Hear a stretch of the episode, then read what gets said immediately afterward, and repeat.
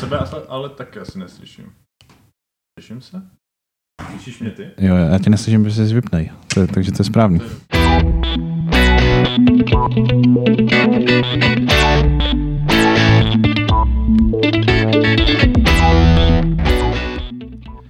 Vítejte u Co je slyšet a co není slyšet podcastu Liberálního institutu. Já jsem Martin Pánek a mým dnešním hostem je opět Martin Štencel, který už u nás párkrát byl. Ahoj Martine. Ahoj Martine. Um, a dneska si budeme povídat o přednášce uh, Danuše Nerudové, proč je dobré platit daně. Proč je dobré platit daně? No, tak daně jsou krádež samozřejmě. Ano, samozřejmě. To jsem si říkal, že bychom tady měli vyjasnit na začátku tenhle disclaimer. Ano. Uh, ale jinak eh, jsou lepší a horší daně rozhodně.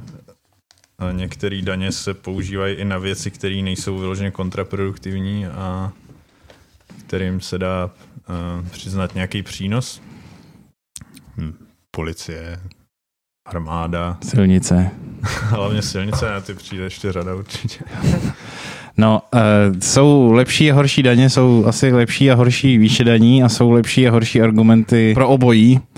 A já si teda myslím, že uh, paní rektorka a a bývalá kandidátka na prezidenta, možná budoucí, eh, neudělala, neodvedla úplně dobrou práci. Eh, takže bych tady pustil nějaký úvodní slovo k tomu. Já bych ještě možná no, povídej. Uh, na úvod řekl, že není to asi primárně o ní, tady tenhle ten díl, mně to přijde docela instruktivní vůbec ty argumenty, protože jsou to věci, které bych čekal, že řekne průměrný třeba středoškolák, kdyby udělal takovouhle přednášku, že takovýhle představy o těch, o těch daních jako lidi mají a není to špatný se s tím popasovat. Přestože Danuše Nerudová už teda eh, prezidentkou není, to už dneska víme, tak... Eh, a já jsem ji volil, takže, eh, takže to není, to není generálovský hate ze strany, ze strany voličů jiného tábora. Eh, já se pokusím teda pustit, eh, tohle jsme ještě nikdy nedělali, komentování přednášky, takže tady čelíme různým obtížím, jako i te, jakož i technickým a zkusím, zkusím teda pustit nějaký úvod. Proč je dobré platit daně? A proč je dobré platit daně pro mě i pro vás? A, a já pevně věřím, že na konci té přednášky, když, eh, když se na to téma budeme dívat trošku z úplně jiného úhlu, tak mi dáte, dáte za pravdu, že platit daně je dobrá věc. Tak, uvidíme na konci podcastu teda, jestli platit daně je dobrá věc a k čemu se dostaneme. Máme velmi iracionální averzi k tomu platit daně. Vlastně vůbec se to nezakládá na nějaké, na nějaké racionální úvaze.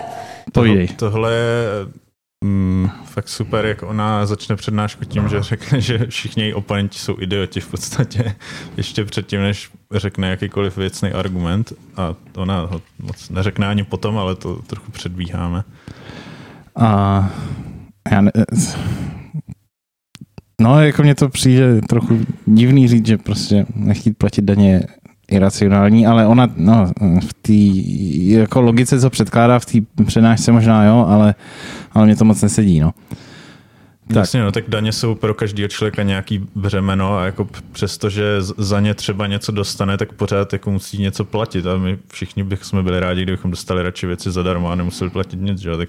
No a, a e, samozřejmě množství těch e, služeb veřejných poskytovaných vůbec nezáleží na tom, kolik daní zaplatíš ty, že jo? takže z toho herně teoretického hlediska ty i můžeš mít zájem na tom poskytování těch veřejných statků, ale na tom neplacení daní. Že jo? Jasně.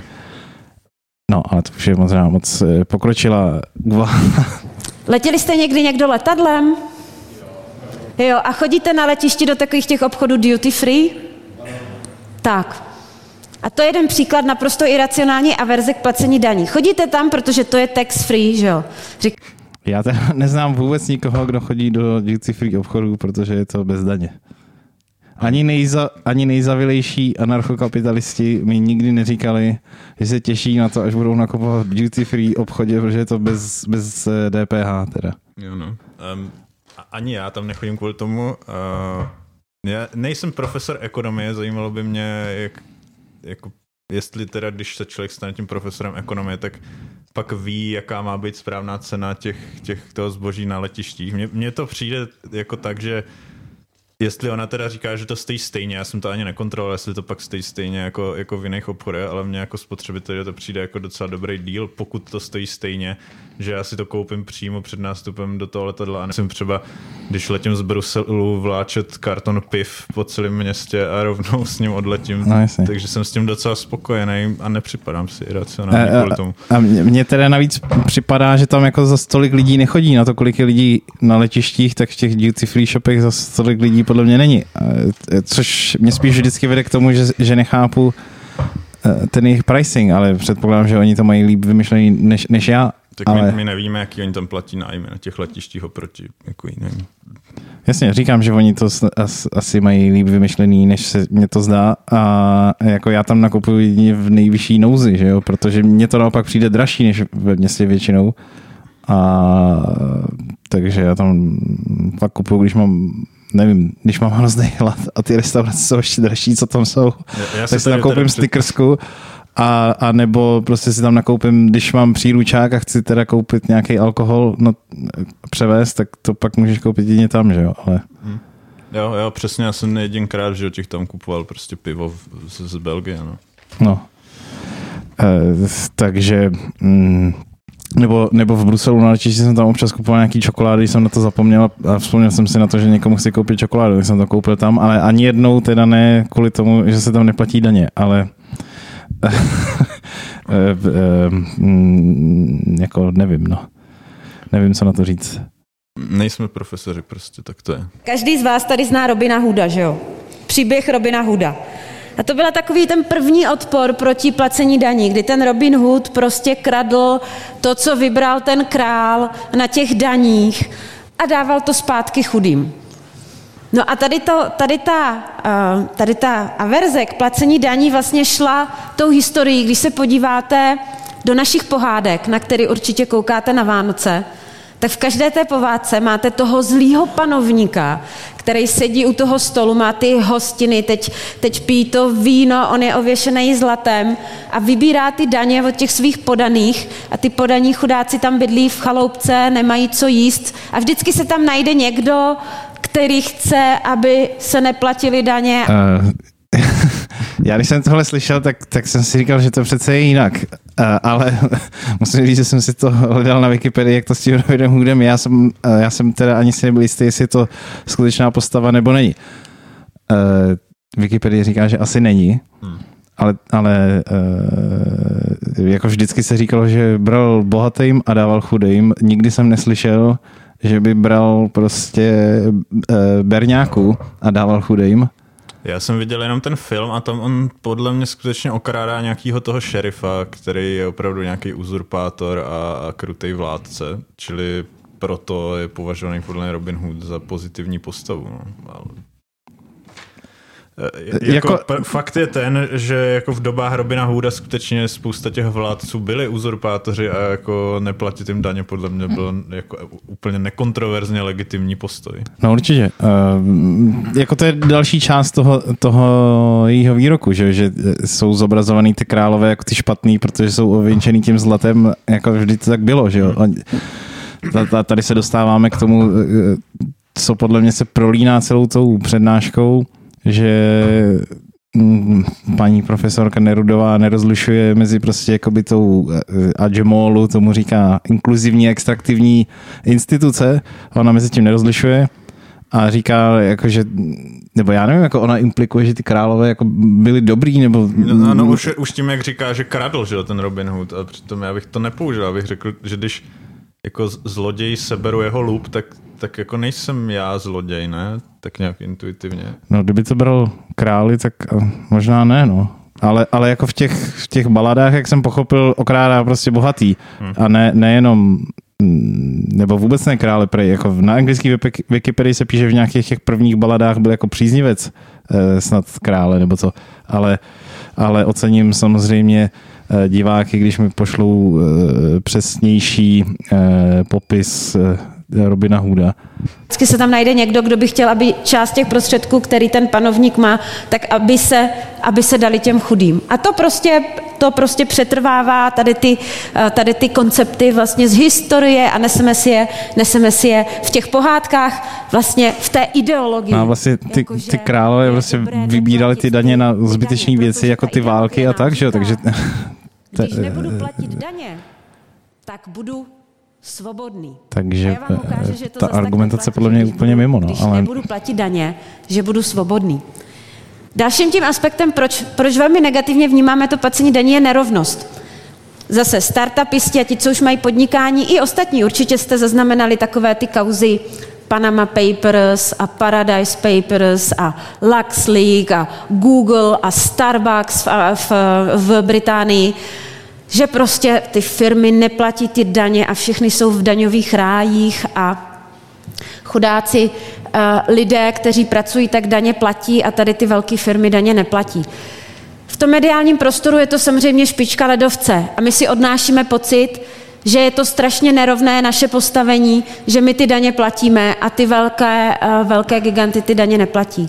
Ale tak to není. 98% lidí a subjektů řádně platí daně. Takže to si zase odnášíme z toho, z toho mediálního prostoru. No a to poslední, a to je poměrně oprávněné, je, že my máme nedůvěru ve stát. tak co daňový ráje teda?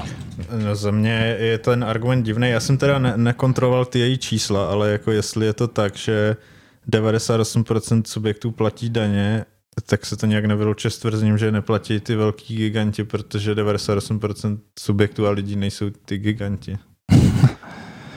Uh, no jasně. Ale eh, já jsem kdysi překládal článek, eh, nebo jsem nechával přeložit, už si to nepamatuju, když jsme dělali časopis Laissez-faire, tak článek, co se jmenoval něco jako miliardáři mají morální povinnost uh, být rezidenti v daňových rájích a ty daně neplatit. A ten argument byl, že oni když tady uh, a, a zároveň on psal, jako, že mají podle něj morální povinnost dávat na charitu a, a na nějaký bohulibý uh, projekty ty svoje peníze, že, ty, že tyhle ty instituce v tom, na tom mezním stupni udělají za ty jejich peníze mnohem víc než stát, protože ten stát i na těch věcech, kde ten autor tvrdí, že dělá jako nějaký dobrý věci, jako jsou eh, klidně školy, silnice, policie, tak v tom me, ten mezní výdaj už je většinou jako negat, eh, negativní, že eh, my už jako přeplácíme i ty, i ty jako dobrý funkce toho státu a že, že každý ten další dolar nebo každá ta další koruna už je jako mm, nemá ten prospěch, co, co, by, co by měla mít a je lepší utratit soukromně. Já k tomu mám ještě teda, doporučil bych posluchačům eh, článek nebo dvojčlánek Scotta Alexandra, který je přeložený na Finmagu překvapivě možná Michalem Zlatkovským, tady na to téma, kde on hezky mapuje, jak, ty, eh, jak ta mm, miliardářská charita je nesrovnatelně účinnější než, než eh, ty státní aktivity v těch opravdu důležitých aspektech. Uh-huh. Um, no, um, a já nevím, jako, že si někdo říkal, že nechce platit daně kvůli Panama Papers, to jsem asi neslyšel, ale Já jsem to od nějakých podnikatelů, který znám, jako slyšel, no, že, že, to, že to je nefér a že by to mělo být všechno jako uh, stejný a, a férový. hm. ano, tak Jo, to asi ono taky, zá, ono taky záleží na tom, co je daňový ráj. V eh, Evropském parlamentu mají za to, že daňový ráj je i jako Delaware nebo eh, jako Švýcarsko, tak. tak eh, různý lidi to mají uh, různě. No, nebudeme platit daně, budeme svobodní. Freedom is not free, tam pak říká dál. To asi můžeme přeskočit vzhledem k tomu, že už to řekla tady, eh, tady někde v, eh, v tom, co jsme pouštěli.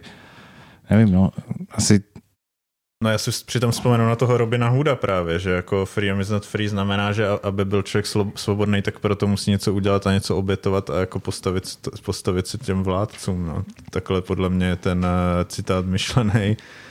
Takže nevím, jestli slouží úplně tomu zamýšlenému účelu. No jako já tím, že nebudu platit daně, tím se moc neosvobodím, že. Tady pořád budu platit strašná spousta zákonů, tak možná, možná jakoby se vyhnu e, zákonu o daní z příjmu, tím, že, eh, nebo jako jeho účinkům tím, že nebudu platit daně, ale všechny ostatní zákony, eh, těm se asi jen tak nevyhnu, že jo, tak, tak moc svobodný nebudu, mi přijde. Jo, taky bych neřekl, že jsem absolutně svobodný, jenom kvůli tomu, že bych neplatil daně. No. To, když jako zákonů, co člověk může porušit, je jako milion jiných, že jo, tak a, a, nepřišel jsem si u toho nikdy nějaký extra svobodný, třeba když jsem ještě, ještě když jsme byli v celní unii a převezli jsme uh, víc kartonů cigaret do Německa, tak jsem si nepřišel nějak extra svobodný díky tomu, tak eh, jako uh, nevím, jo.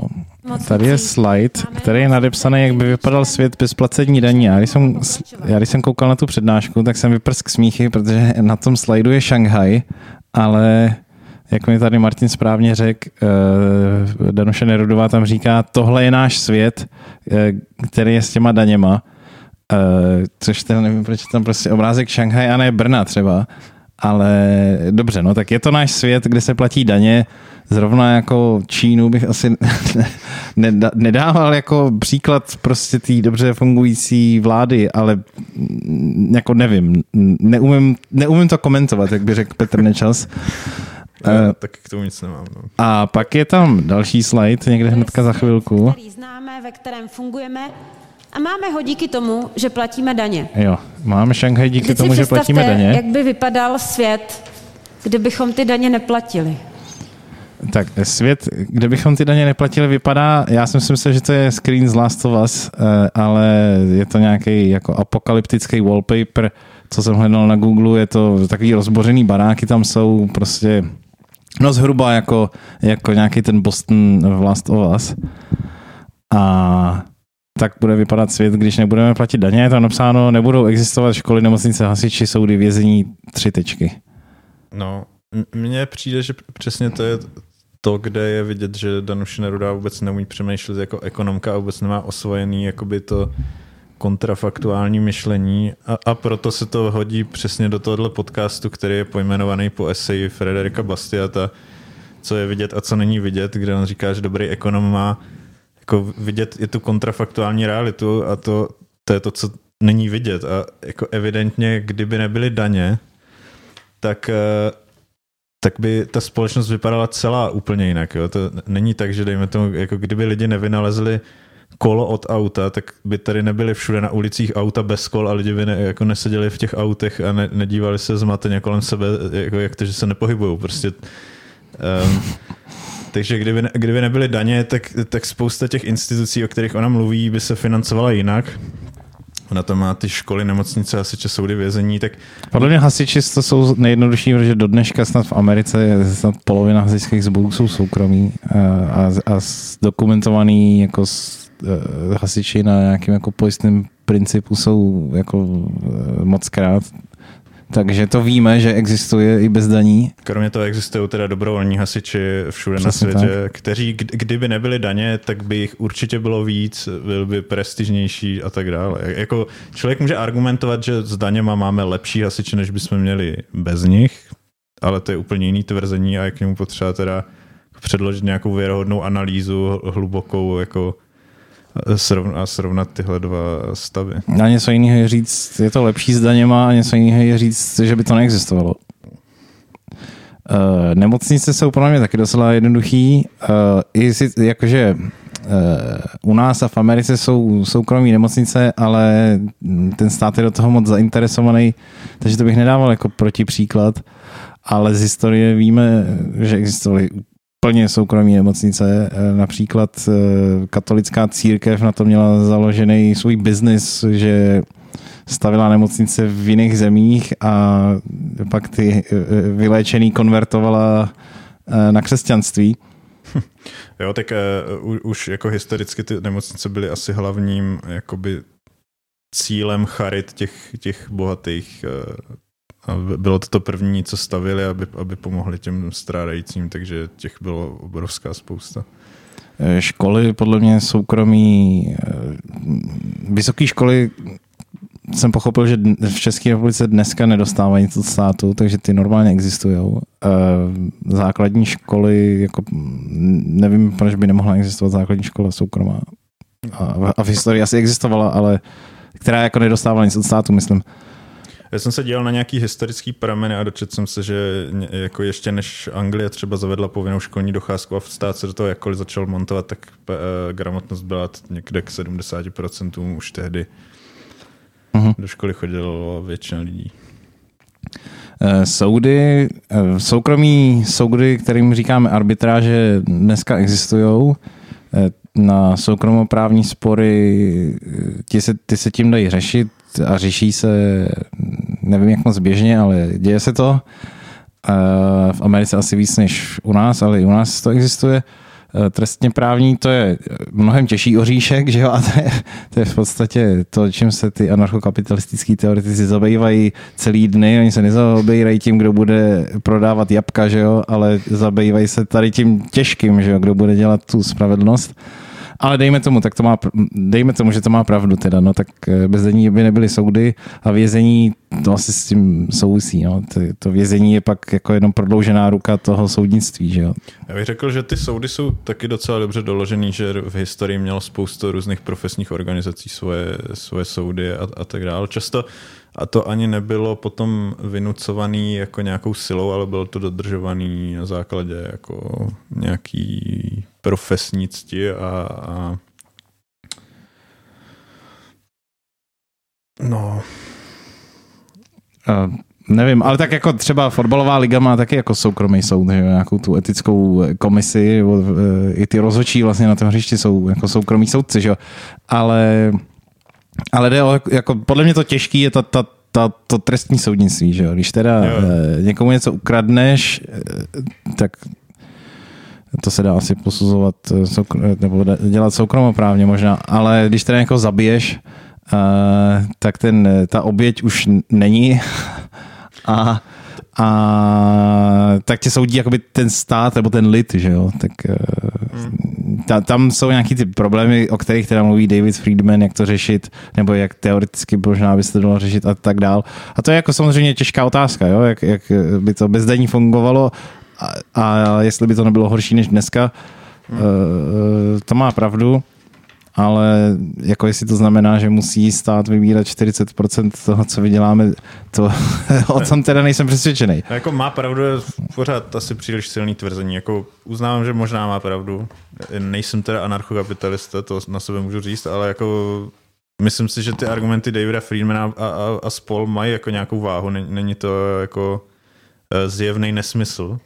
Takže jako tvrdit bez jakýchkoliv argumentů, že by to prostě neexistovalo, mi přijde trochu moc, uh-huh. moc silný. No. no tak eh, třeba přijde do eh, podcastu Kurzovi a oni si to vysvětlí. Um, Já bych možná ještě k všem těm jako věcem řekl, že um, on, on je u toho všeho hrozně silný takový ten vytěsňovací efekt, že stát všem těm věcem hrozně silně jakoby nekale konkuruje a my nevíme, dokud, dokud ta situace nenastane, jako jo, lidi nemají motivaci hledat to řešení a, a, a to si k tomu musíme jako přemyslet, že oni by ho začali hledat, kdyby to bylo potřeba. A proto je tak těžký vlastně předvídat, co by bylo. No. Neměli bychom parky, protože bychom neměli nikoho, kdo by o ty parky pečoval a tak dále. A teď mám otázku, je to svět? To podle mě teda taky určitě není pravda, že bychom neměli parky, ale... Hmm. Je to svět, ve kterém byste chtěli žít? Všechny ty firmy, které sídlí v těch daňových rájích, tak sice neplatí daně, ale platí tam servisní poplatky za to, že mohou být usazeny v těch daňových rájích. A ty se... Tohle mi nedává moc smysl. Teda já, to jsem si nepoznačil, že chci okomentovat, ale chci, když, teď, když to slyším, eh, pokud platí servisní poplatek státu, tak to daň, ne? A pokud to platí soukromí firmě, eh, tak to nemá relevanci. Jo. Eh, a myslím si, že i v daňových rájích se prostě platí nějaká jako DPH nebo něco takového, takže to, tak, takže to nejsou anarchokapitalistické státy. Rozhodně ne. Uh, takže ani ta otázka, ani ta odpověď nedávají smysl, podle mě. Já bych teda v takovém světě žít nechtěla, který takhle vypadá. To tak to já bych taky nechtěl žít ve světě, co jsem si vymyslel, že vypadá jako apokalypsa. Tak mně se, uh, ještě to uvidíme později, trochu na ní uh, nelíbí, že ona tam přišla jako expert na ekonomii a docela dost tam prezentuje svoje ideologické postoje. No. Z té pozice jako nějaké epistemické autority, když těch ideologických otázkách žádnou epistemickou autoritou není. Já teda, vážení posluchači, nevím, co znamená slovo epistemické, ale doufám, že vy jo, takže, takže si užijete tenhle podcast víc než já. Myslíte si, že by bylo fajn, že by si někdo platil, že bude policie?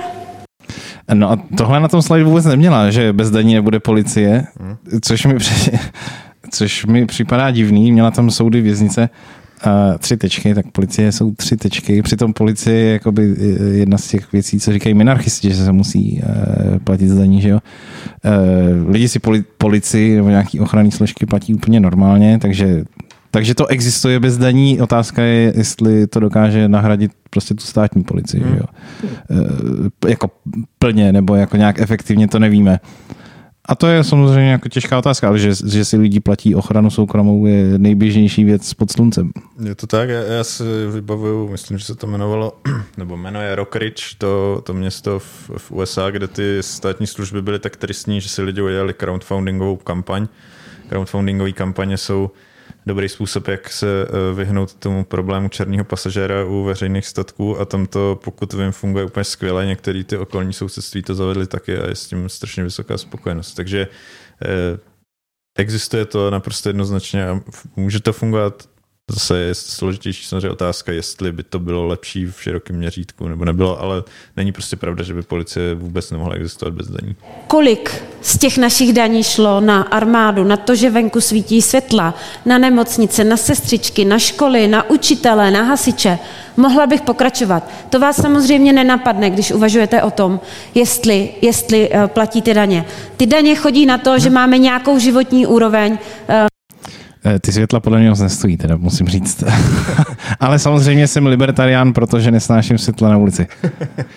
Mně přijde, že to je tak trochu ten problém, když já říkám, my vlastně nevíme, co máme jako protislužbu za to, že ty daně platíme, tak eh, to přesně podle mě z toho ekonomického pohledu je hned vidět, že to vytvoří nějaký problémy, že, že ty, že ty kdo tu službu spotřebovávají a kdo si objednávají, dostanou úplně něco jiného, než chtějí a nemají vlastně příliš šanci jako to, to ovlivnit, co přesně dostanou. A naopak ty, co ty služby poskytují, nemají v podstatě žádnou hmatatelnou motivaci to dělat dobře, protože dostanou vždycky stejný budget bez ohledu na to, jestli jsou s tím ty lidi spokojení. Uh-huh. Ne, nemají žádnou přímou, vazbu, přímou zpětnou vazbu k tomu. No a jako ona není moc motivace z hlediska toho státu říkat eh, jako nějak úplně granulárně, na co ty daně jdou, protože by se ukázalo prostě, že hmm. většina jich jde podle mě na zbytné věci, ale mm, třeba... Tak naprosto většina jsou důchody, ne? Uh, to nevím. Není to víc než půlka rozpočtu, podle mě? To fakt to takhle z vůbec neumím říct. Řekl bych, že ne, ale nevím. Whatever. Někdo chodil do školy a platil si za to a ten druhý prostě do školy ne, jako nechodil? Protože těch, kteří si za to budou schopni platit, bude vždycky míň, než těch, kteří si za, na, za to schopni platit nebudou. To je ten zásadní problém. A ono se velmi rychle může stát, že ti, kteří si za to neplatí a nemají tu službu dostupnou, tak se zbouří proti těm, kteří ty peníze mají a tu službu si platí. Tak co je, je fér, aby do školy chodil ten, kdo si to zaplatí? No jako já nevím, no mně, mně trochu přijde naopak nefér, když ti chudí platí těm budoucím bohatým jako jejich bohatství. No, jako podle mě velký rozdíl je, jestli se bavíme o základce nebo v nějaký vysoké škole. Uh, za prvý, za druhý Danuše Nerudová říká, že bez daní to nebude existovat a teď říká, že to bude existovat ale jenom pro bohatý. Nebo jenom pro toho, prostě, kdo si to zaplatí. To je protimluv. a že těch, co na to nebudou mít, bude víc, než těch, co na to budou mít, ne? Nebo jak to řekla?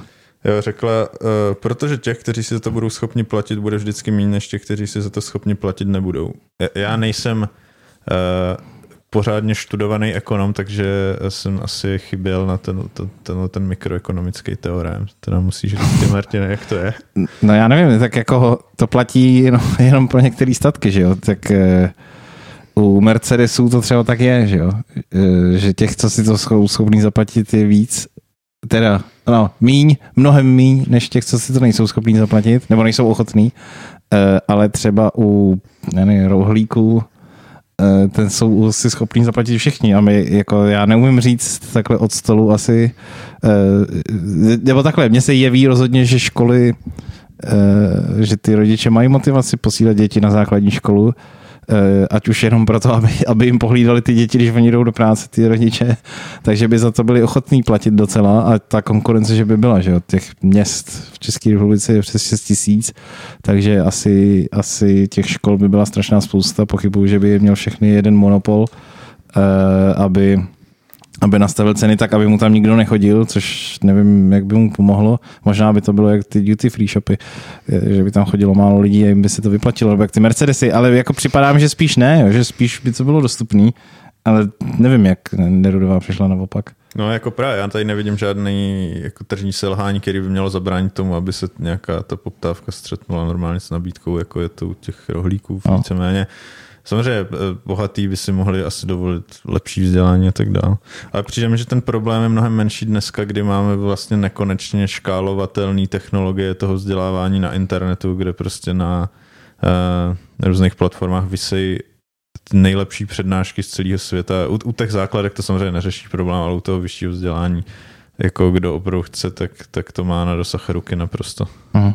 A já jako musím říct, že základní školy, že jsou placený s daními, jako až tak žíly netrhá. No? To je jako jedna z posledních věcí, co bych teda jako privatizoval třeba, ale ty vejšky, to bych prostě privatizoval hned v podstatě. Ehm, jako, taky mi není jasný, proč by chudina měla platit budoucím bohatým jejich eh, jako vzdělání, ale to vzdělání asi jako pětina prostě toho roku, že jo, nebo ještě míň a zbytek je jako taková flákárna prostě. Eh, vždycky, když tohle řeknu, tak mi někdo řekne, že ne, doktoři prostě a já nevím, právníci, ty, ty taky chodí na ty party, jo, tak ne, ne každý prostě studuje od rána do večera, co chodí na, na medicínu a na práva, eh, tak prostě nepřipadá mi to fér a, a podle mě by to mělo být soukromí. Jo, já s tím asi Uh, což samozřejmě ještě musím... Ale to, to jsme se trochu asi vzdálili. No, jasně. Ve světě, kde vám nebude uh, existovat legislativní rámec, nebude existovat policie, nebudou existovat soumy, sou, soudy a nebude existovat třeba katastr nemovitostí, tak jak vy prokážete vlastnictví toho majetku, že vám to fakt, fakt skutečně tam to pole patří? To mi, to mi přijde tak hloupý, že, že to skoro opět neumím komentovat. Já, já jsem teda přesvědčený, že i před vznikem katastru eh, jako existovaly smlouvy a těma se dalo dokázat vlastnictví. A, jasně, dá se to dokázat smlouvu v případě, že o to spor, o většinu eh, majetku asi spor není. Ten katastr je dobrý na to, že když člověk přijde na nějakou louku a říká si, to bych koupil, tak zjistí, komu patří. Jo což nejde u například u e, překladu knih nebo u nějakých autorských děl, u překladu knih to ještě jde docela. Ale e, teda člověk zjistí, kdo to přeložil, ale neví, jak ho kontaktovat. E, e, což nám se stalo už moc krát. E, ale u nějakých autorských děl tam by se hodil třeba ten katastr, jo? že, že by člověk řekl, no, tak či je tahle fotka, jak, jak ho kontaktuju, nebo či je tady ten obraz. Fajn, ale tak jako taky to není a nějak ten svět funguje. Možná ten katastr je lepší, jako e, budíš, ale jako ten by mohla zpravovat nějaká důvěryhodná soukromá autorita úplně bez problémů. Jak, jako, to, to vůbec nemusí dělat stát přece. Já na to nemám názor, tady na tohle asi. A...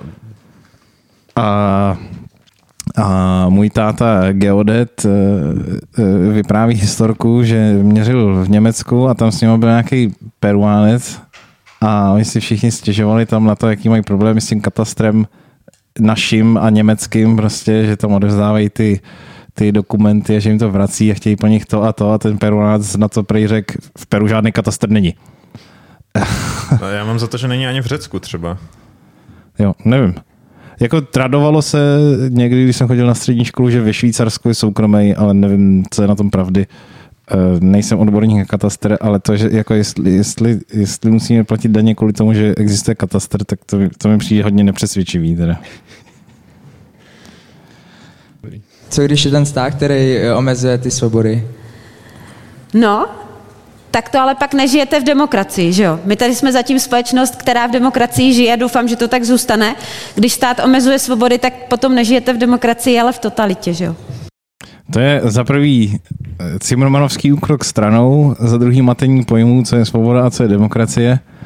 Uh, uh, a z, no jako je to úkrok stranou, protože ona říká, proč je dobrý platit daně, ne? Proč je dobrý platit daně v liberální demokracii, ale dejme tomu, že to je jako, že to uh, tím myslí.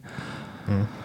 Uh, co s tím teda? No, jako mně to přišlo divný v tom, že jako i v ústavě máte napsaný, že uh, stát může omezit ty a ty, ty, a ty práva a svobody a, a nemyslím si, že jsme nutně kvůli tomu nedemokratický stát. A navíc si nemyslím, že se úplně vylučuje jako mít mít demokracii, která je jako vyloženě tyranská, nebo až bych řekl jako totalitní, prostě pokud ta většina si odhlasuje jako zločinný zákony, tak budou platit a, a budeme nesvobodní v demokracii. Já si myslím, že to je nějaká divná politologie, co ona předestírá. Jasně, no, tak, tak eh, vstřícná interpretace, že myslela nějakou liberální demokracii, nebo jako, hmm. jako eh, demokracii našeho typu, dejme tomu, asi na profesorku vysoké školy by se měla vyjadřovat líp, ale, ale jako dejme tomu, ale jako náš stát a každý jiný stát eh, omezuje prostě ty, ty svobody, že jo. Eh, teďka nedávno náš stát prostě uvěznil na 8 let někoho, kdo prodával ayahuasku. Nebo Já to, to tady bylo? mám taky poznamenaný přesně tenhle příklad, který je úplně do očí bící, podle mě. Podle její jako teda teorie tím pádem nežijeme v demokracii.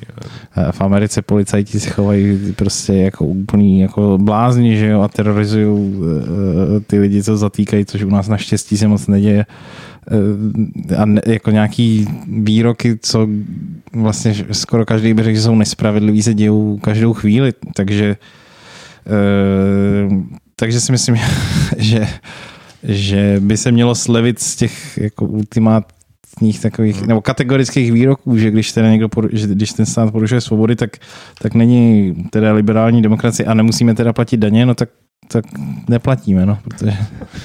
Jo, je to, je to divné, divný zodpovězení toho dotazu, místo aby teda aspoň jako uznala, no jasně, no tak jako dějou se chyby, je to špatný někde, ale dohromady ty daně jsou jako dobrý, tak to bych aspoň chápal, ale tohle je takový divný. Ano a ta zásadní otázka taky je, jak, jak zajistit, aby se toho dobrýho státu se nezal ten zlej, že jo, ale to je na, to je na, jiný, na jinou debatu.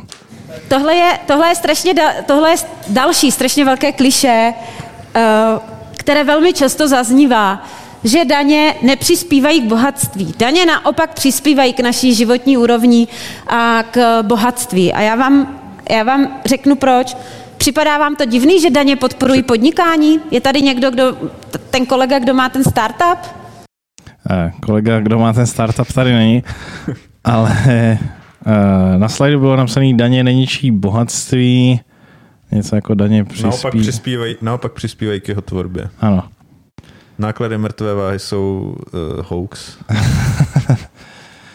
ano. Co je to náklad mrtvé váhy? Uh, no, tak jako výběrem daní, když stát vybírá daně, tak tím zamezuje, aby se uskutečnily nějaké transakce, co by se jinak neuskutečnily, takže náklad, daně mají i tady ten uh, náklad, mimo jiné, že financují prostě linku na toastový chleba. Uh, tak ještě zamezili, zamezili tomu, aby se staly transakce, které by se jinak staly.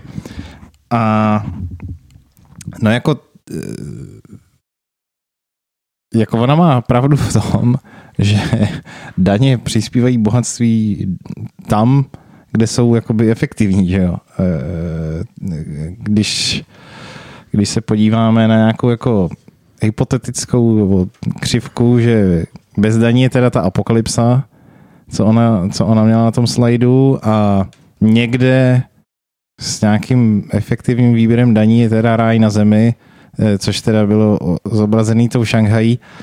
Ehm, eh, tak pak, když ten stát vybírá ale jako 95% třeba toho hrubého domácího produktu, tak, tak bych řekl, že by uznala i, i paní Nerudová, že se budeme zase blížit asi té apokalypse, že jo.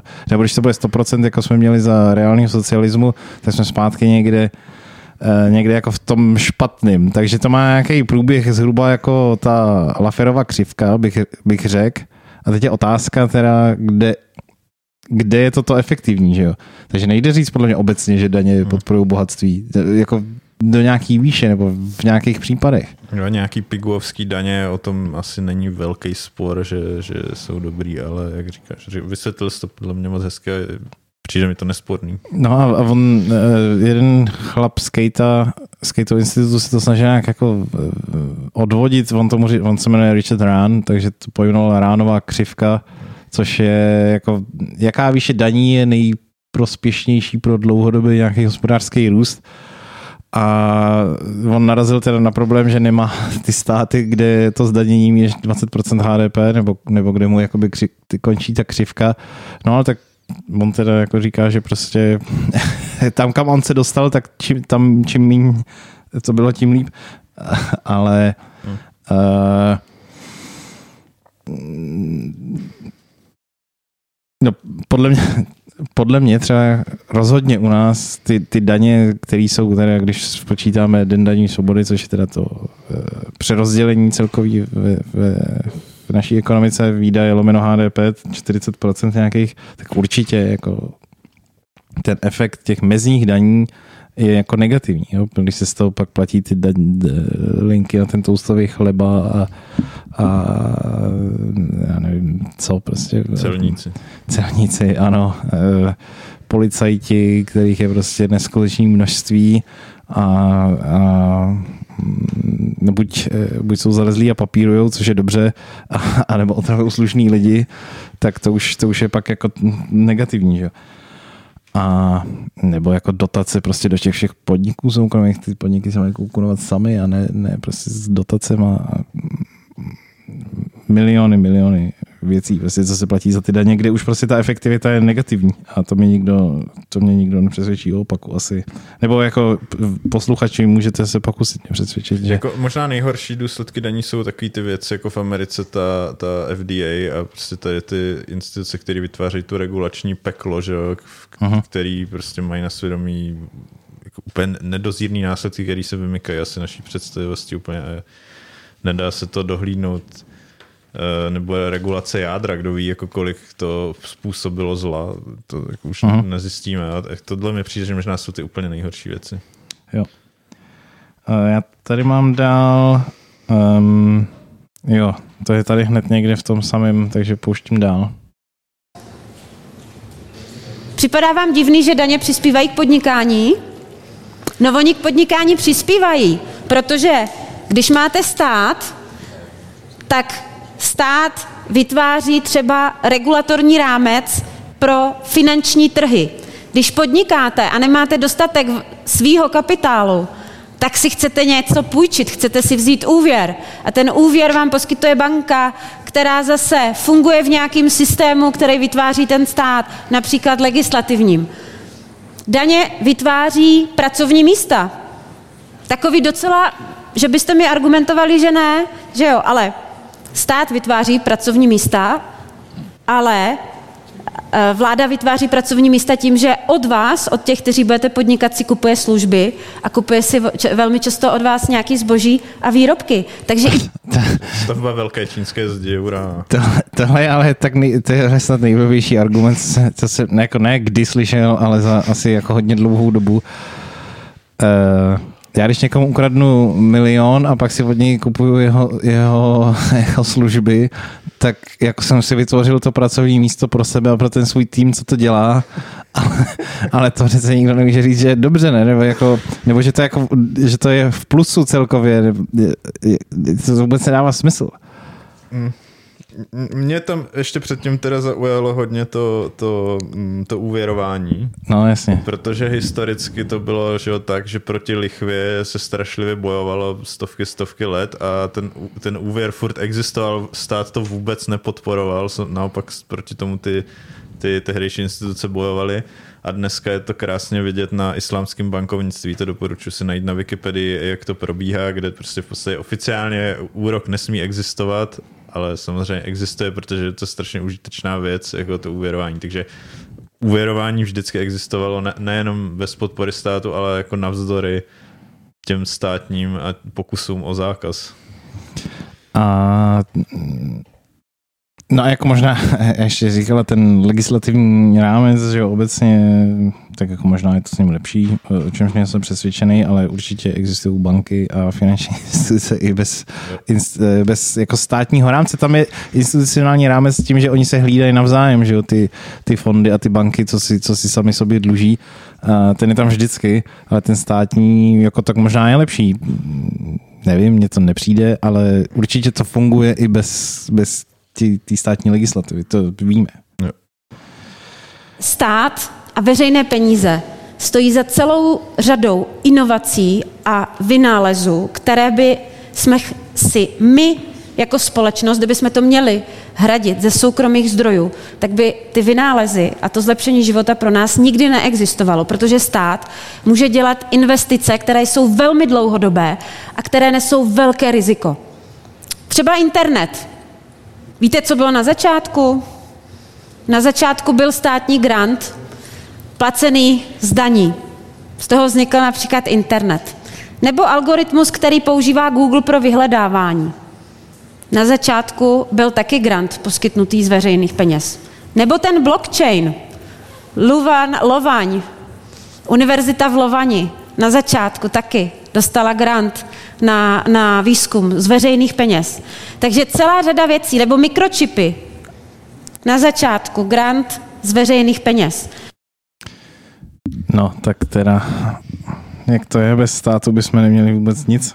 To jsem se tady dozvěděl. To je strašně moc věcí, no, tak jako zase... Já se divím, že neřekla GPS teda, ale to je asi už další, to je pokročilý. No, jako Zase je to strašně nahrávka na to Bastiatovský, na to úplně elementární ekonomickou lekci, jako to, to, co je vidět a co není vidět a my, jako to, co není vidět, je to, co by jako ten, ta společnost vymyslela jako i tak, že jo, a spoustu toho by velmi pravděpodobně vymyslela i tak, nebo by vymyslela spoustu i jiných věcí, kterými nevidíme. Takže tenhle argument její sám o sobě vlastně nic neříká, podle mě. Dál mi přijde takový divný argument, jako že ty soukromníci nemůžou chodit do toho rizika, do kterého může jít stát. Podle mě z toho okamžitě plyne, že prostě ty státní investice jsou ztrátový, jako v průměru. Hmm. A, což mi teda nepřijde pozitivní. A, a jo, protože to je podstatná otázka, jako dobrý, některé ty projekty teda byly dobrý, ale jako kolik připadá takových kanálů Dunaj od Ralabe na jeden takový úspěšný projekt, že jo? Um, no a, a navíc teda k tomu, co tady možná... Já nevím, jako možná teoreticky, kdyby jsme věděli, že existuje investice, jako věděli s nějakou velkou pravděpodobností, jo, že tady tahle investice se e, bude ztrátová prvních 200 let a pak bude zisková. E, Mož, eh, tak možná je pravda, že ten soukromý sektor by do toho nechtěl investovat. Mně se nezdá, že třeba lidi jako Musk nebo, nebo Gates by do takových věcí neda, jako a priori jako nedali peníze. To u nich nesedí teda. Ale jako byla by to prostě investice do nějakých jako jejich pra, pra, pravnuků nebo charita, že jo? Nebylo by, není to no. úplně klasická investice, jako, jak známe. No, Neví, jako to, asi, to, asi, asi, nevíme, jako jak by se, jak by se zachoval ten soukromý sektor, ale nepřipadá mi to jako úplně úplně nesmyslný, akorát, že teda neznám takovou investici, podle mě nic takového nebylo pozorovaný ještě nikdy. E, takže jako teoreticky si to umím představit, že tohle dává nějaký smysl, ale jako jenom teoreticky. No. Ale jako jinak my známe z historie příklady, moje, můj oblíbený je asi ten pokládání transatlantického kabelu uh, telegrafního, který inicioval teda soukromník, vybral na to peníze, sehnal lodě prostě, přestože eh, jako spousta odborníků tehdy říkala, že to absolutně není možný, takže jako soukromý sektor tehdy rozhodně financoval jako věci úplně na hraně tehdejších možností, tak nevím, proč by to nebylo možné. No a já bych teda probral ty čtyři věci, co zmínila. Uh, internet, o, to, uh, uh, o tom se pořád mluví a mě to pořád rozčiluje. Tak jako armáda americká byla první, kdo měl počítače a napadlo je jí ty počítače propojit. Mně to jako nepřijde zase jako uh, tak skvělá myšlenka hmm. zkusit propojit dva počítače a, a zjistit, co to bude, co to bude dělat. Navíc, jak jsem pochopil, tak oni na začátku propojovali kvůli jako zvýšení té početní kapac- nebo výpočetní síly. A Peter Klein o tom má článek, že ano, sice jako internet jako vynalezla vláda, ale státní sektor z něj udělal tu skvělou věc, co používáme dneska, že kdyby to teda do dneška dělala armáda, tak prostě pořád jsou ty skříňový počítače asi a, a to to vyžadovalo nějaký ty uh, podnikatele, že udělat z nich malý a výkonný stroje, co si každý, a, a dost, cenově dostupný, co si tedy můžou lidi pořídit domů. No, mě jako navíc ani nepřekvapuje, že teda, když už se někam sypou hromady peněz na výzkum něčeho, tak jako ještě, aby z toho nic užitečného někdy nevypadlo, tak to už by bylo opravdu hodně tragický. Že? Jo, no tak jako armáda, armáda asi vždy, vždycky bude něco vynalízat, že jo? protože eh, bude státní a bude prostě vynalízat minimálně nový nějaký zbraně a, a nějaký jako věci, co se dají použít jako eh, v boji, tak armáda vždycky něco bude vynalízat. Eh, proč to, proč to znamená, že, že to neumí vyvinout soukromý sektor, mi není jasný. Když soukromý sektor nemá armády, tak nechápu to. Algoritmus Google jsem ještě nikdy neslyšel, teda, že eh, vzniknul eh, grantem od státu. Já mám za to, že to byl nějaký open source, který dneska používají i jiný prohlížeče, ale nejsem na to až takový expert. Já nevím, jako ani vlastně, co tím myslí. Jako, jako to není jako jeden řádek kódu, že jo? No, jo není Google, Google používá a... hodně algoritmů, bych řekl, a takže mi nevím, který myslí ona. No. A, a, ani nebyl první, ne? No tak, tak jako ta myšlenka Eh, jak prohledávat prostě nějaký data na internetu. Asi nenapadla ani toho Brina s Pagem, ne? To už, to už eh, napadlo někoho jiného. Nevím, kde v tom teda měl figurovat ten stát. Ne, taky to nevím. Ale tak budíš eh, třeba má paní Nerudová tady pravdu. Jako, jako jestli prostě nějaká altavista nebo kdo si žádal grant od státu a dostal ho, Nevím, nikdy jsem to neslyšel. Eh, takže prosím zase teda o, o diváky o, o zasla, zaslání eh, doplňujících informací. Blockchain, že vznikl kvůli grantu od univerzity v Lovani, jsem taky nikdy neslyšel a podle mě to úplná blbost. Já jsem to googlil, uh, seč jsem mohl a nic jsem nenašel ani přibližného k tomu. Ty, ale já jsem jenom obyčejný hodler, který Bitcoinu moc nerozumí. Že? Jako, eh, co já vím ze stručné historie blockchainu, tak to byly nějaký různý ty nápady s těma soukromými penězma, který moc nebyly dobrý, že? protože tam všude byla ta centrální autorita, ta, ty cypherpunkové, což byla komunita prostě takových hrozných nerdů, kdy si neumím představit, že kdokoliv z nich by si vůbec uměl požádat o nějaký grant eh, na to, že jako v Lovani. Eh, tak ty přemýšleli nad tím, jak to udělat, aby, aby to nebylo, aby tam nebyla ta centrální autorita a pak jako entita jménem Satoshi prostě, což nevíme, jestli jeden člověk nebo skupina lidí eh, po nějakém tady tomhle týmovém výkonu prostě oznámila, že to vyřešil, jak, jak vyřešit ten double spend problém hmm. a tomu já rozumím, že tohle je ten blockchain, jako ten, na, ten, vymyslet to, aby tam nebyla ta centrální autorita. Kde do toho vstupuje univerzita v Lovani, fakt nevím. A eh, čet jsem eh, knížku Dominika Stroukala o Bitcoinu, podle mě tam slovo lování není, ale, ale možná jsem to zapomněl jenom. Hmm. A nebo, nebo to neví Dominik Stroukal, že, že v Lovani vymysleli blockchain ty katolíci prostě. Taky pokud já vím, tak Dominik Stroukal taky není profesor, takže by mě to nepřekvapilo. Přesně, přesně tak. Že měl horší informace. A mikročipy, já jsem si, já jsem si blbě zapamatoval, co tam říká, takže jsem koukal, že jsem hledal špatnou věc. Já tady mám napsaný, že mikro, první mikročip vynalez nějaký eh, borec v roce 1958, co byl zaměstnaný v Texas Instruments a přestože se to jmenuje jako stát, ta firma, tak není státní, ale soukromá. Ale e, tady paní Nerudová říkala, že na to dostali grant, o čemž teda pochybuju velmi, že v roce 58 Texas Instruments dostali grant na vynalezení mikročipu, ale je to asi možný. Nevím. nevím.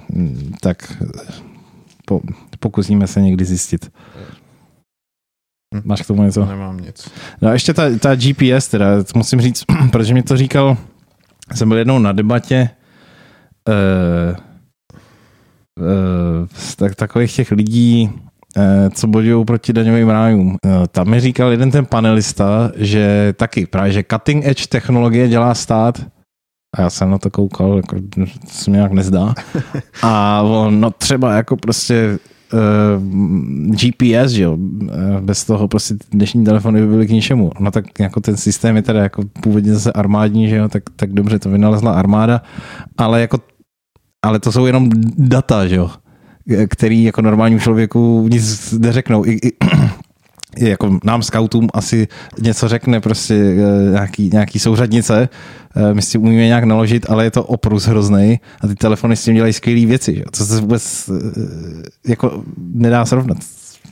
Nebo jako jako ta základní vrstva dobře je teda vynalezená od státu.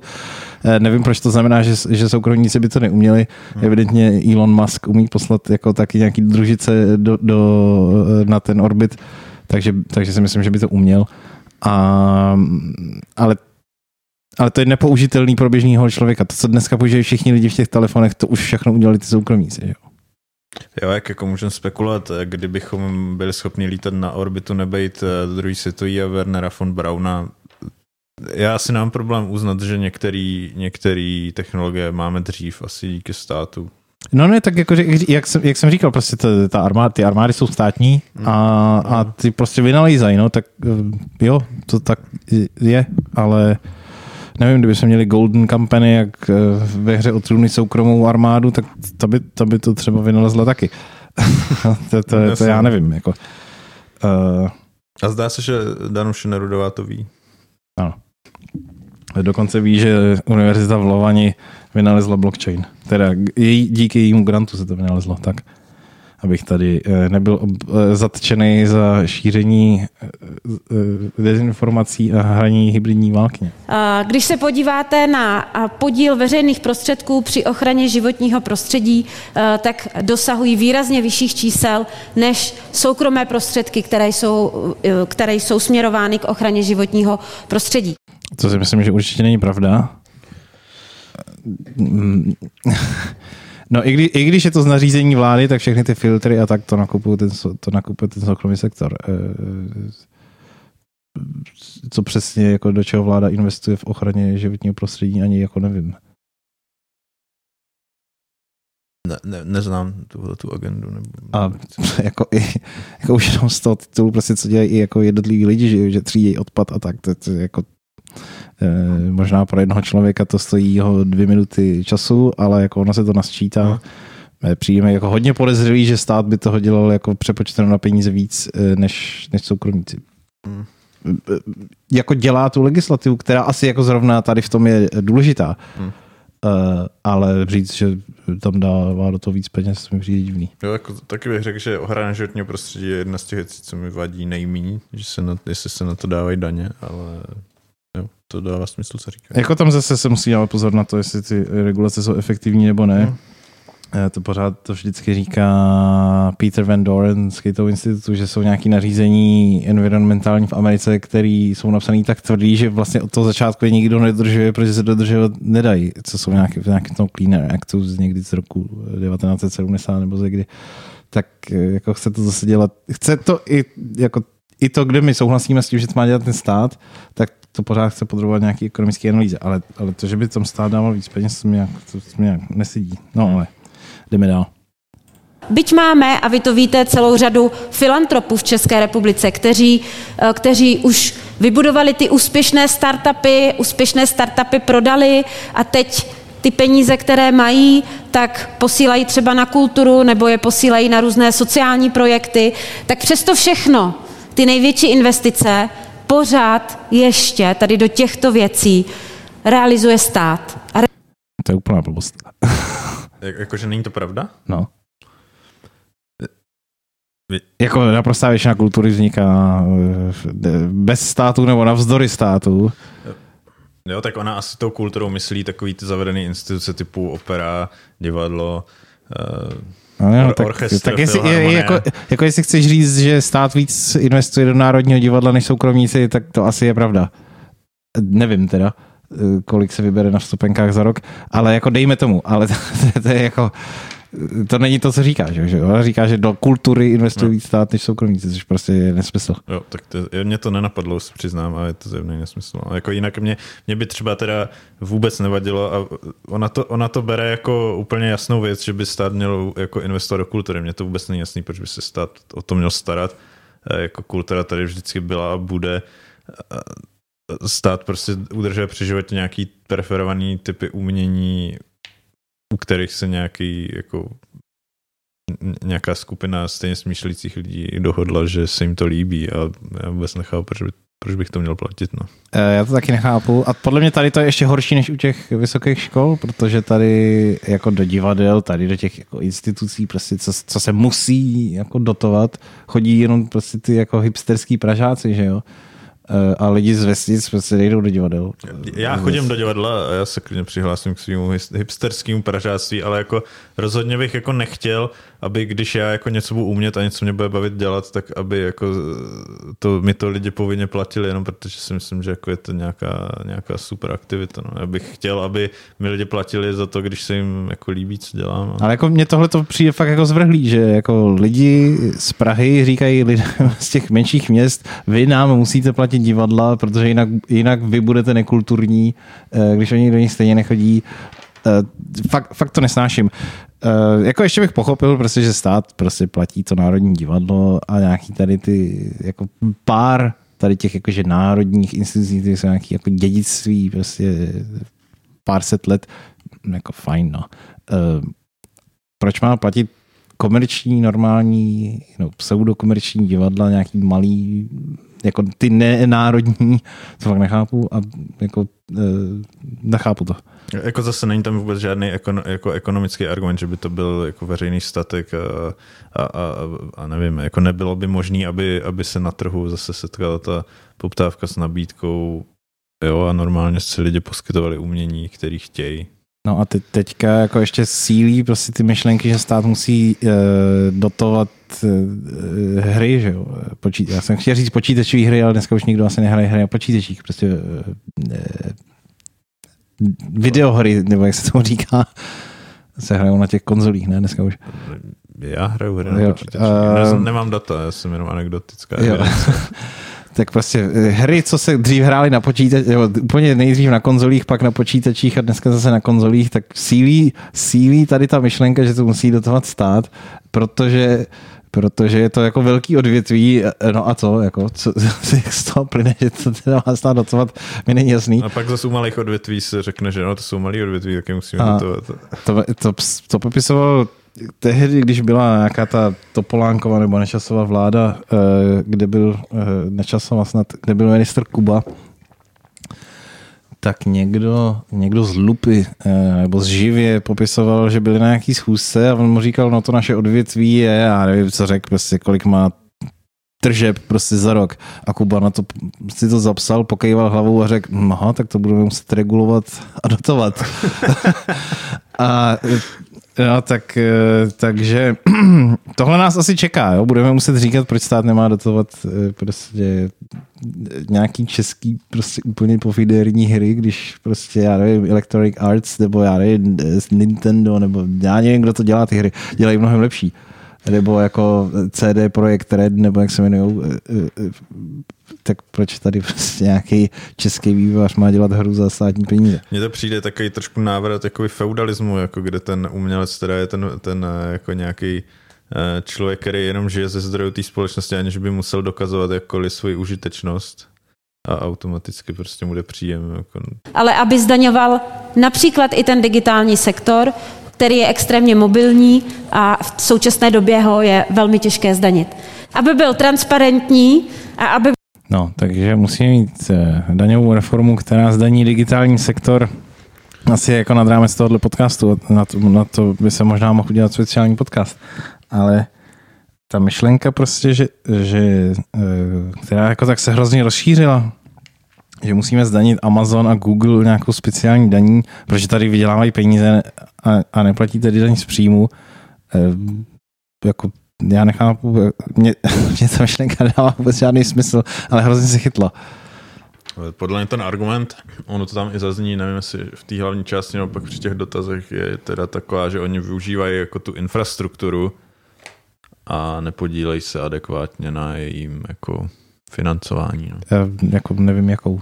Nějaký asi internetový spojení. eh, Udělal stát? To nevím, ale uh, jako New York Times vydělává na českých předplatitelích úplně stejně a nikdo neříká, že New York Times by tady měli platit uh, daň z příjmu.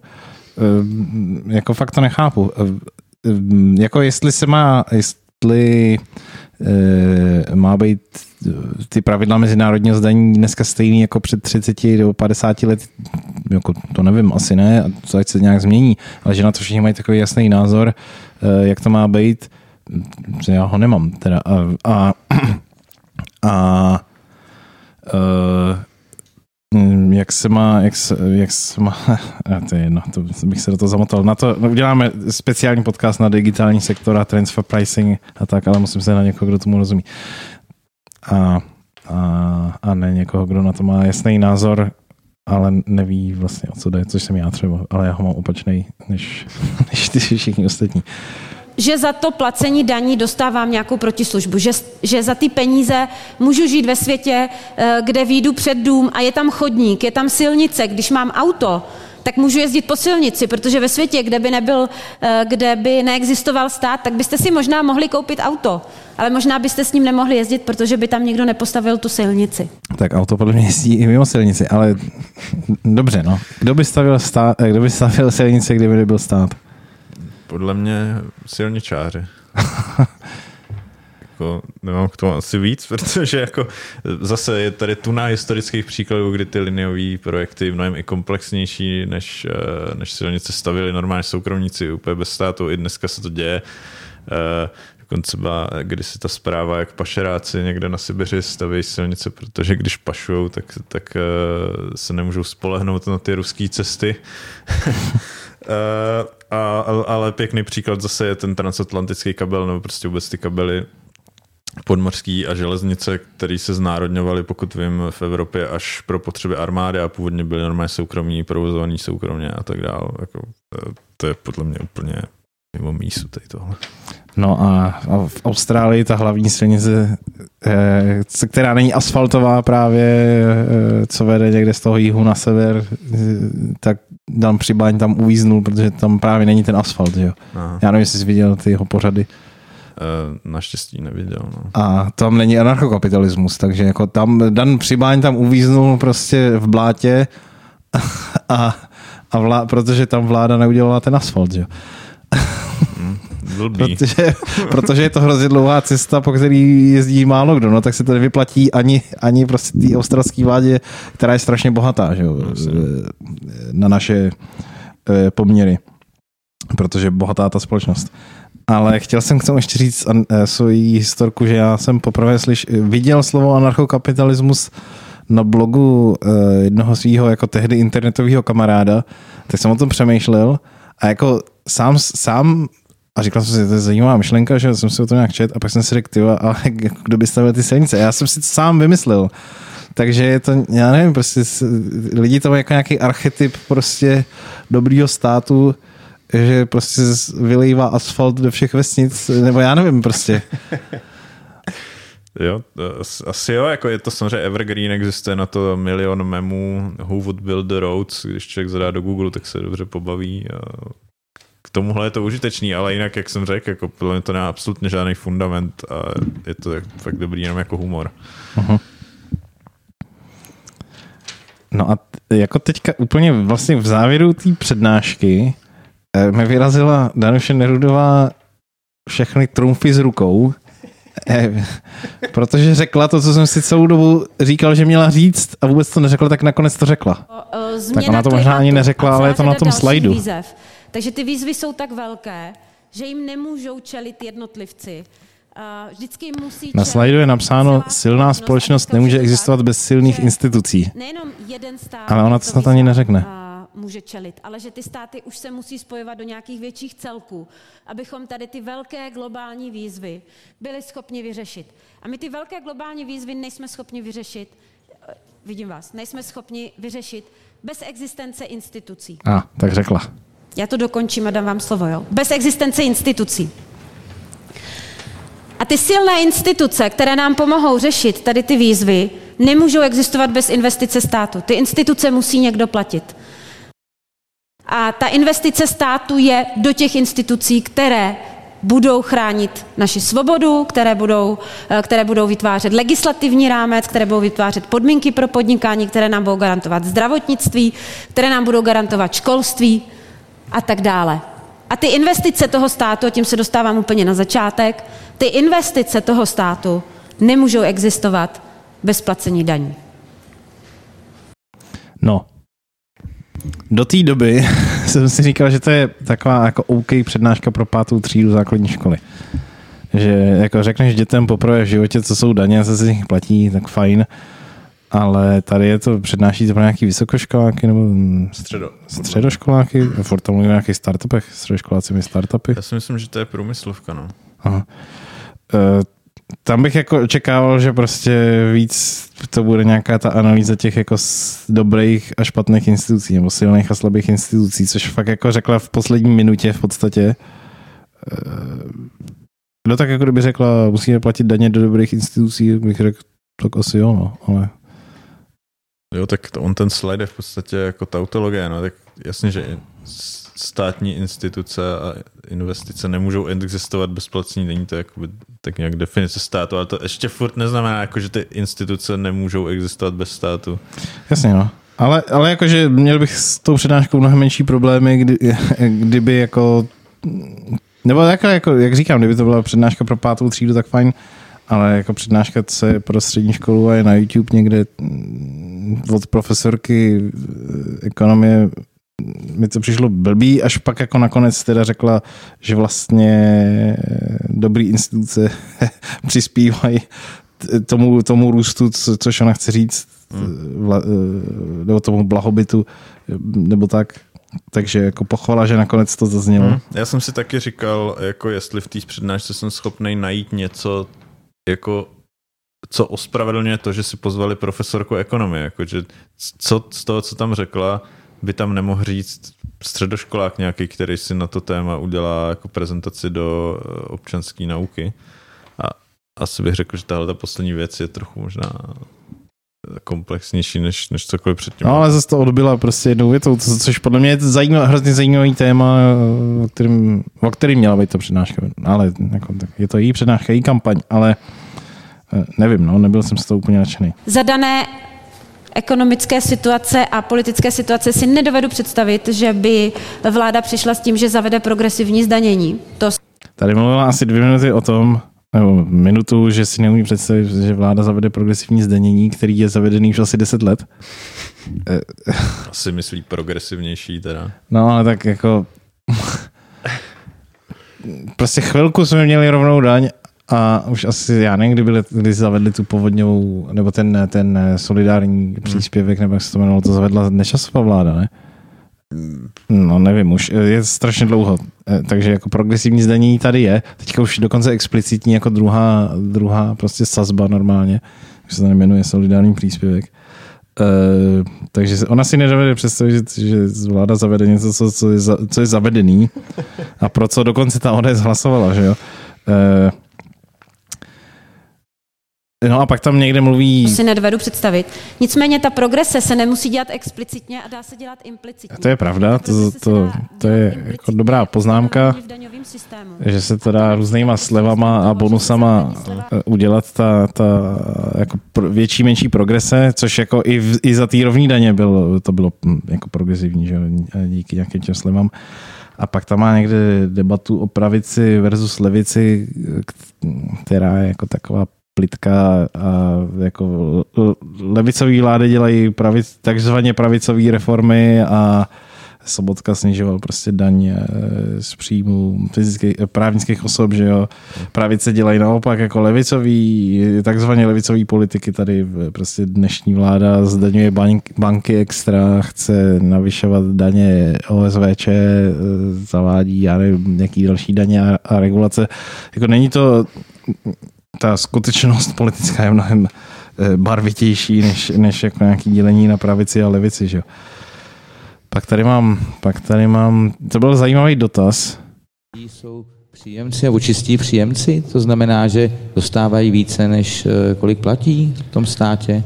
Dotaz byl něco jako, kolik je čistých příjemců, kteří dostávají víc, než platí a podle mě narážel na to, že eh, na lidi, co berou dávky, ale já jsem o to tak přemýšlel a podle mě i jako lidi, co pracují v soukromém sektoru, tak všichni jsou určitě čistý plátci. Eh, Protože i když jako platí, ty, ty jako co vydělávají málo, tak ty platí jako skoro nulovou daň eh, z příjmu, ale platí ty odvody povinný a pak platí DPH jak murovatý ze všeho toho, co jim zbyde.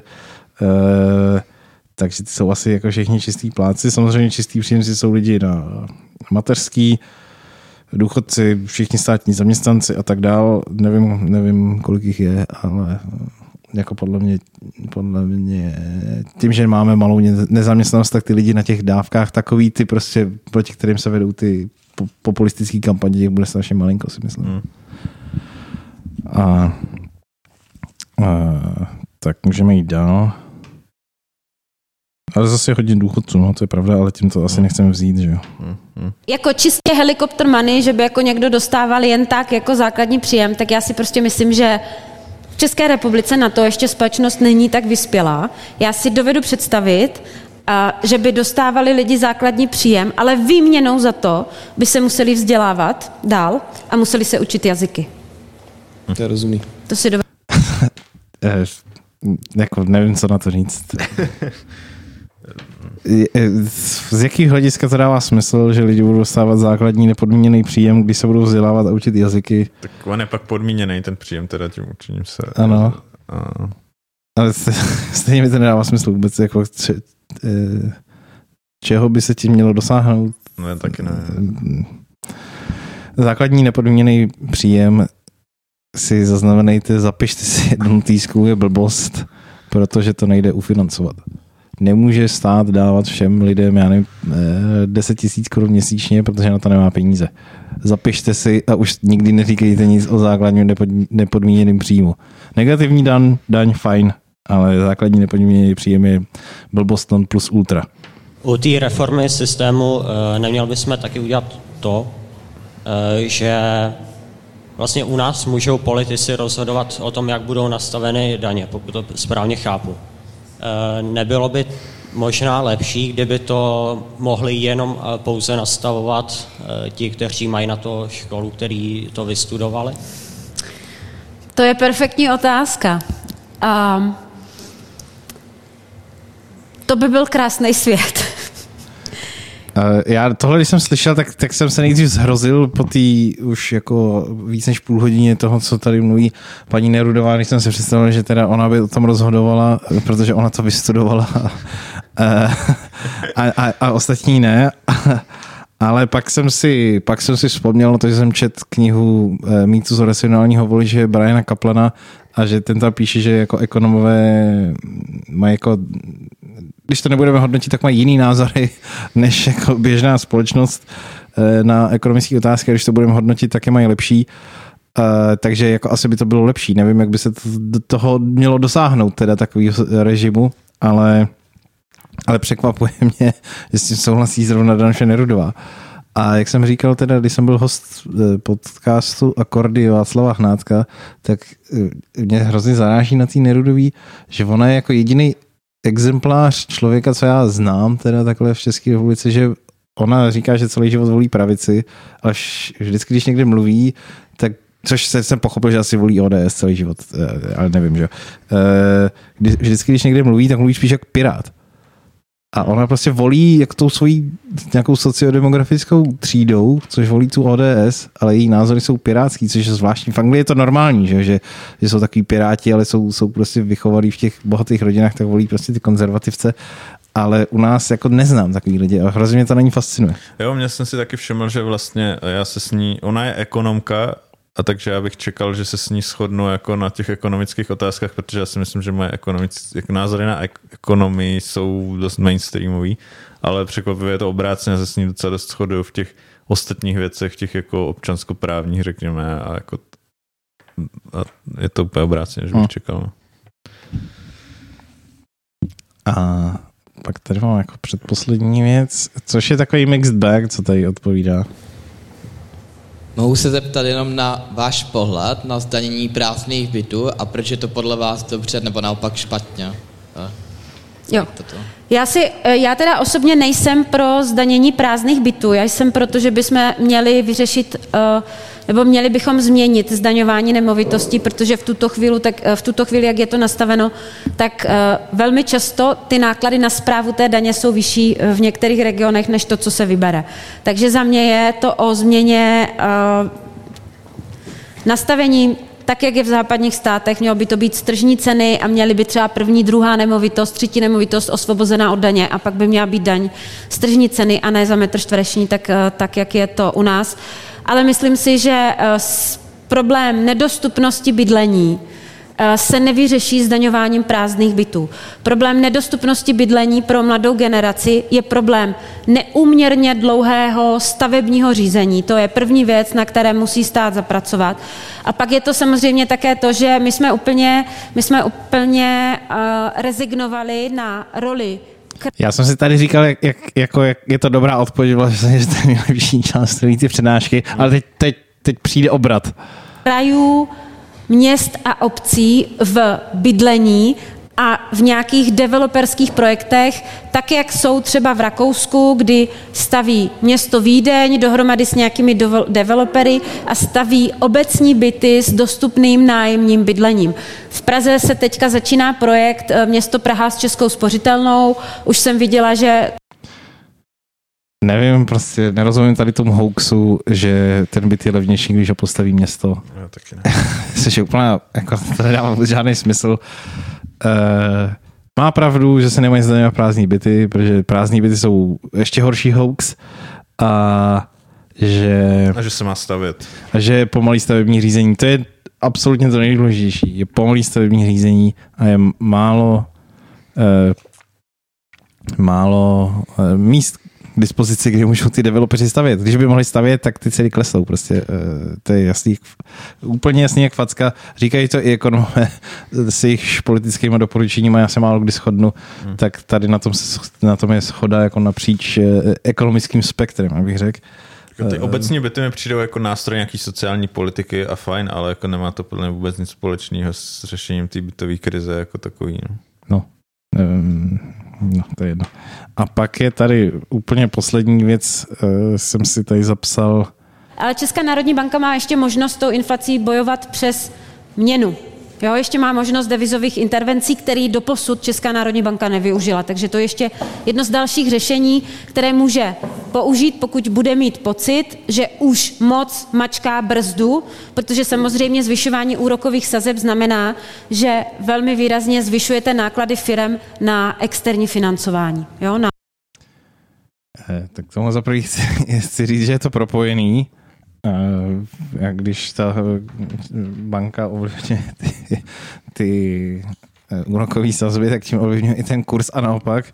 A za druhý chci říct, že to nejde, jako jo, protože eh, aby bojovala s inflací, to znamená, s vysokou inflací pomocí devizových rezerv, tak to je musí, eh, ona musí prodávat devizové rezervy a za ně nakupovat koruny a ty devizové rezervy dojdou, že jo ona bojovala s tou nízkou inflací pomocí devizových rezerv, protože vyráběla koruny, což umí velmi jednoduše a za ně nakupovala devizové rezervy a ty koruny nikdy nedojdou, protože těch si může vyrobit bžilion, ale devizových rezerv si bžilion nevyrobí. Ty má prostě v sejfu, no to funguje trochu jinak ve skutečnosti, ale dejme tomu, že v sejfu má devizové rezervy, které vezme do pytle a může jít prodat. No a to párkrát udělá a oni dojdou. A inflace furt bude uh, jako 15%, a už to nejde použít. Takže jako tenhle kanál není vhodný na boj s vysokou inflací. No. Tak to jsem jenom chtěl říct. Eh, profesorka a rektorka ekonomie by to mohla vědět. A to je za mě všechno konkrét, ke konkrétním věcem k té přednášce. Jo, no, já mám jenom jako pár věcí závěrem. Jednak to, že se asi ne, jako nemůže tady Danuš Nerodová obhájit tím, že jako to říká teda studentům, tak eh, to zjednodušuje. Eh, za prvý je vám teda velmi silný podezření, že to, že to prostě sama nechápe, ale navíc si myslím, že ten argument neplatí, protože jako když mluvím směrem k lidem, který o té problematice vědí málo nebo nic, tak naopak se musím vyjadřovat jako přesně, že naopak ten expert si z kontextu leco může domyslet a nějakou jako nepřesnost nějaká nepřesnost se snese, ale u těch, u těch uh, jako dětí a studentů to může nadělat strašnou paseku, když ona jim jako vykládá takovéhle věci. Um, další věc je jako při hodnocení samotné té její osoby by se asi jako dalo říct o, o každý té jedné věci, co jsme tady řešili a co jste řešili vy třeba s Honzou Mošovským i v minulém díle, uh, nebo další okolnosti, které ona kde jako řekla a, a to, že, to, že vychvalovala ekonomii koblihy a, a každá z těch věcí se jako dá říct, že to je malá věc, která se jako může stát každému možná, ale dohromady vše, všeho toho je jako příliš mnoho, co ukazuje jenom jedním směrem. Ještě když tomu připočtu jakoby ty docela vážné pochybnosti o její eh, kariéře vědkyně i, i rektorky, eh, tak eh, mě z toho vychází, že je jenom jedna hypotéza, která vysvětluje všechno pozorování, jak se říká, a to sice, že si Danuše Nerudová je naprosto nekompetentní osoba. A já jako nevím, nevím, jaký je řídit univerzitu, k tomu se nemůžu vyjádřit, ale jako chci říct, že ona může být kompetentní řízení univerzity, to asi my dva nepoznáme, protože nevíme, hmm. jaký to je, ale Jo, jo, jakoby je fér hodnotit jenom ty, jenom ty ekonomické jako záležitosti. No. Nevím, jako prostě eh, kdyby takhle mluvil, já nevím, eh, jiný kandidát na prezidenta to sebe nedělá profesora ekonomie, tak by mi to vadilo, ale asi méně než u ní. No, nevím, by to přijde divný. Ještě, ještě jako jak byla ta kauza s tím, že, že je expertka na účetnictví a ona to hmm. vzala jako urážku. No. nevím, nevím, jako ta prezentace jejich názorů mi přijde fakt divná. No. Jako zase, už jsme to tu na začátku říkali, ale já přesto všechno, co jsem tady řekl, tak já si klidně umím představit, že jestli Danuše Nerudová založí politickou stranu, tak nakonec bude tou nejméně špatnou volbou. Jako rozhodně v politice jsou daleko horší typy, než je ona a jo, to, to všechno jako neznamená, že, že, že je ze všech nejhorší. No. Jo, jasně, ale prostě, uh, přišlo nám to jako zajímavá přednáška k rozebrání, protože protože tam jsou fakt jako nějaký některé výroky, které jsou hodně divný od někoho, kdo prostě kandiduje na prezidenta s tím, že je profesor ekonomie a té ekonomii fakt rozumí, tak mi to přišlo divný. Jo. Jo. To mám stejně, no. Až bude mít nějakou přednášku na YouTube Aleš Michl, tak tomu se můžeme věnovat taky, protože ten už má, ten už má letos asi dva nebo tři výroky, co jako hodně silně kandidují na bludný balvan 2023 a jakožto guvernér eh, centrální banky to je, to je dobrý v tom, no. Tak, tak, tak příště rozebere, rozebereme nějakýho Aleše Michle. Třeba. Jo, na to bych si tu pozval Pavla Potužáka. No, určitě. Někoho, někoho, kdo mu naloží. no tak jo, ještě nějaký závěrečný slova valedikce a nebo... Já už něco asi... Já, já bych možná ještě Danuši Nerudové, abych zakončil to nějak pozitivně, tak bych jí poradil zařadit Vichr z hor do jejich přednášek. Eh, jinak, jako jak jsme se odkazovali na ty, na ty instituce, tak uh, doporučuji knihu, kterou jsem sám nečet, teda, ale, ale jako nějaký ty zkazky o ní jsem čet a, a viděl jsem nějaký přednášky od, ohledně té knihy, což je Why Nations Fail, od toho Darona Adjemolu a jak, jak, by, jak jsem pochopil, že to čte turecky Acemoglu, bychom asi řekli česky, eh, kde on se věnuje právě tomu, proč prostě Začíná to tím, že jsou nějaký dvě města, co se stejně jmenují na severu Mexika, na jihu Spojených států, hmm. Nogales, myslím. A on říká, proč Nogales v Mexiku je prostě díra se strašně špatnou vládou a Nogales v Texasu je prostě bohatý město, kde ta vláda je, je, je jako Eh, máme proti ní milion výhrad, ale je dobrá. Jo, mnohem lepší než ta mexická. A jaký je v tom rozdíl a proč to tak je? A on tam popisuje právě ty instituce, eh, jak to vzniká a proč někde jsou dobrý, proč někde jsou špatný a pak na to navazuje v té svý další knize, co se jmenuje Úzký koridor. A to jsou, to jsou eh, kvalitní knihy, které, jak říkám, bohužel jsem ještě nečet, ale všichni je vychvalují, že jsou, že jsou hrozně dobrý. Tak tak Danuši Nerudový i posluchačům doporučuju. Já jsem četl to uh, Why Nations Fail, je to taková, je to víc základní, než jsem čekal, je to taková fakt institucionální ekonomie 101. No ale přitom jako ten Acemoglu je jako Jo. ekonomická hvězda, že jo? A v budoucnosti určitě dostane Nobelovku, je na ní ještě moc mladý zatím, ale eh, nejspíš, ale v budoucnosti určitě dostane, pokud nějak tragicky nezemře předtím, než ji stihne dostat. A takže to je jako fakt ekonomická hvězda a píše ty knihy tak, aby to, aby, aby se to dalo prodávat na těch letištích, aby to pochopili lajci. Hmm. A takže dobrá, dobrá věc. A co mě ale přivádí na myšlenku, eh, říkali jsme na začátku, že daně jsou krádež a teď jsem obdržel dotaz, jaký je k tomu dobrý text, jestli nevíš. Já jsem na to doporučil Humora samozřejmě, Hmm. který jsem ale taky nečet, ten politický autority, Eh, takže ani nevím vlastně, jestli to tam říká. Bude možná vygooglit nějaký A- jeho blog post na tohoto A, téma. no, tak, tak text, text nemáme, dodáme někde asi do, do poznámek. Jako mně to přijde evidentní, prostě člověk může nabít majetek buď konsenzuálně a, nebo nekonsenzuálně a to nekonsenzuální nabití je krádež nebo loupež prostě. A, a jako to z toho ještě nevyplývá, že to je vždycky nelegitimní. Jsou horší věci na světě než krádež, jakože krádež může být legitimní tím pádem, pokud se jí zabrání něčemu horšímu. A to, Ano, to, to je jako- všechno. Pokud, pokud tím zdaním se zabrání té apokalypse z toho slajdu, tak, eh, tak jako asi, asi dobrý, nevím jestli úplně jako legitimní, ale dobrý, můžeme říct. Jo. ale eh, jako fakt, fakt si myslím, že je dobrý to těch 140% zdaní. Ale tím to asi dneska ukončíme. Hmm. Tak Díky za pozvání. a a díky za to, že jste tady vydrželi takhle dlouho.